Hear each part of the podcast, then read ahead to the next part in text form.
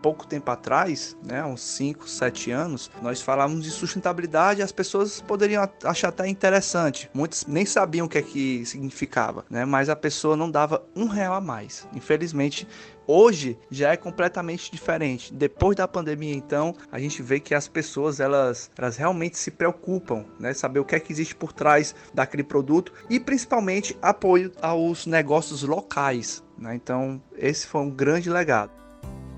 A fala é de Rafael Studart, publicitário, empreendedor e herdeiro desse patrimônio imaterial que a pandemia trouxe para os negócios sociais. Em um tempo onde cada decisão de consumo tem o poder de aumentar as chances de sobrevivência de um empreendimento, seja micro ou macro, muitos clientes resolveram comprar do pequeno, do próximo e principalmente de quem trabalha por um mundo melhor.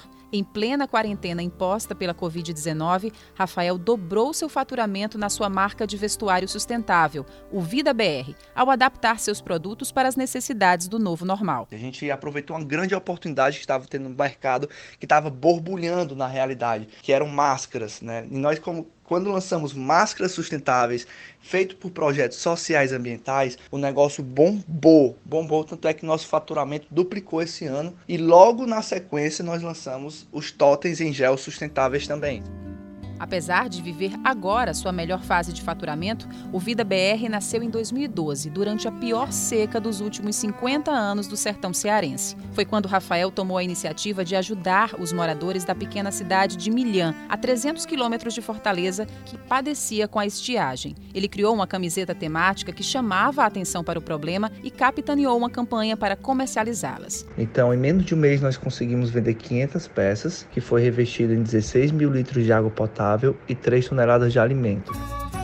Rafael tomou gosto por ajudar. Estudou por dois anos tecnologia, inovação, reciclagem e efeitos têxteis. Abandonou a carreira estável na área da publicidade para se dedicar a um projeto pioneiro que unia a sustentabilidade ambiental às causas sociais do seu povo. O carro-chefe do negócio era a coleção de camisas feitas de algodão orgânico e garrafas PET, cujas cores do desenho aparecem com a luz do sol. A coleção Fotossíntese foi lançada em 2014. Toda ela é feita de garrafa PET com algodão orgânico, tecido e ela tem uma tecnologia inspirada na fotossíntese, que é um efeito especial na luz solar. Né? Então, quando o sol bate na camiseta, então a árvore toda seca, ela vai ficar toda florida. Além de criar um negócio ecologicamente sustentável, o publicitário queria que suas camisetas também vestissem a população carente de perspectivas. Então, ele firmou parceria com o projeto Resgate, que trabalha na recuperação de dependentes químicos. A gente capacitou esses jovens para poder reciclar papel e transformar em papel semente, que é o papel que você planta.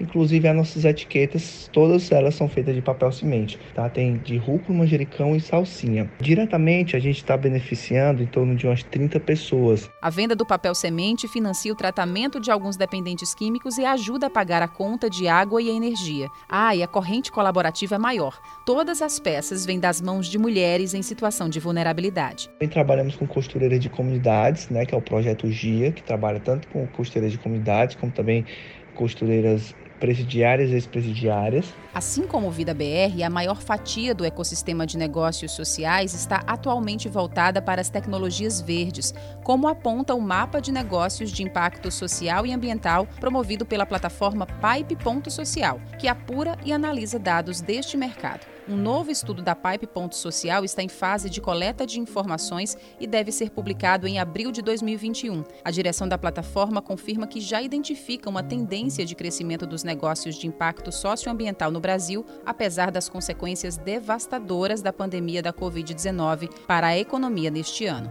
Na contramaré dessa estatística e envolvendo vários projetos no seu negócio, Rafael e todos os colaboradores conseguem hoje viver do Vida BR.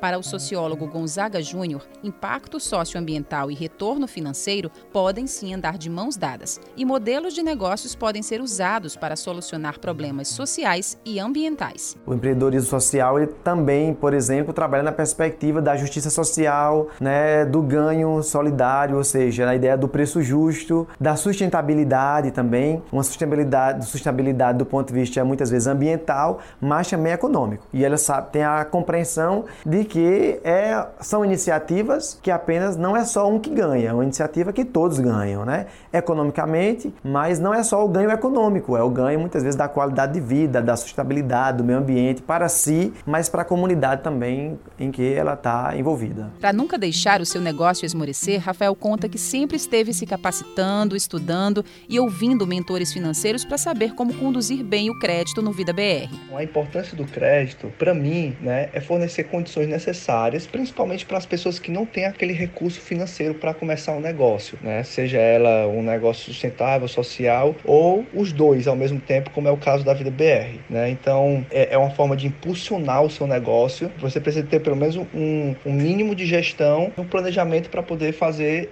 o negócio realmente fluir.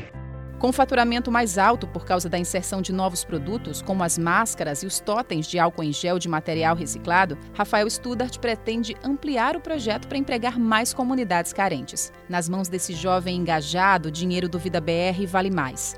Vale cidadania, vale dignidade. A especialista em desenvolvimento de pessoas, Anne Carr Rodrigues, explica que esse é o sucesso real a satisfação do crescimento partilhado. Se você for entrevistar várias pessoas e perguntar o que é que é sucesso, sucesso é menos ter e mais ser. É você se sentir a pessoa certa, no lugar certo, fazendo as coisas que você gosta, que você acredita, com um grau de satisfação alto. Isso é saúde, isso é qualidade de vida. É, o, a parte financeira, lógico, é importante. Nós vivemos num mundo capitalista, onde nós precisamos de dinheiro para pagar as nossas contas, mas não mais de qualquer jeito. Para a Anne, o empreendedor social tem que acreditar, mas tem que se capacitar sempre para manter viva a criatividade e o poder de engajamento. Aquilo que você acredita tem muita, muita, muita força. E para você acreditar, você precisa procurar. Não vai cair do céu, mas você vai saber quando der aquele estralo assim: eita, é isso. Porque aí vem brilho no, brilho no olho.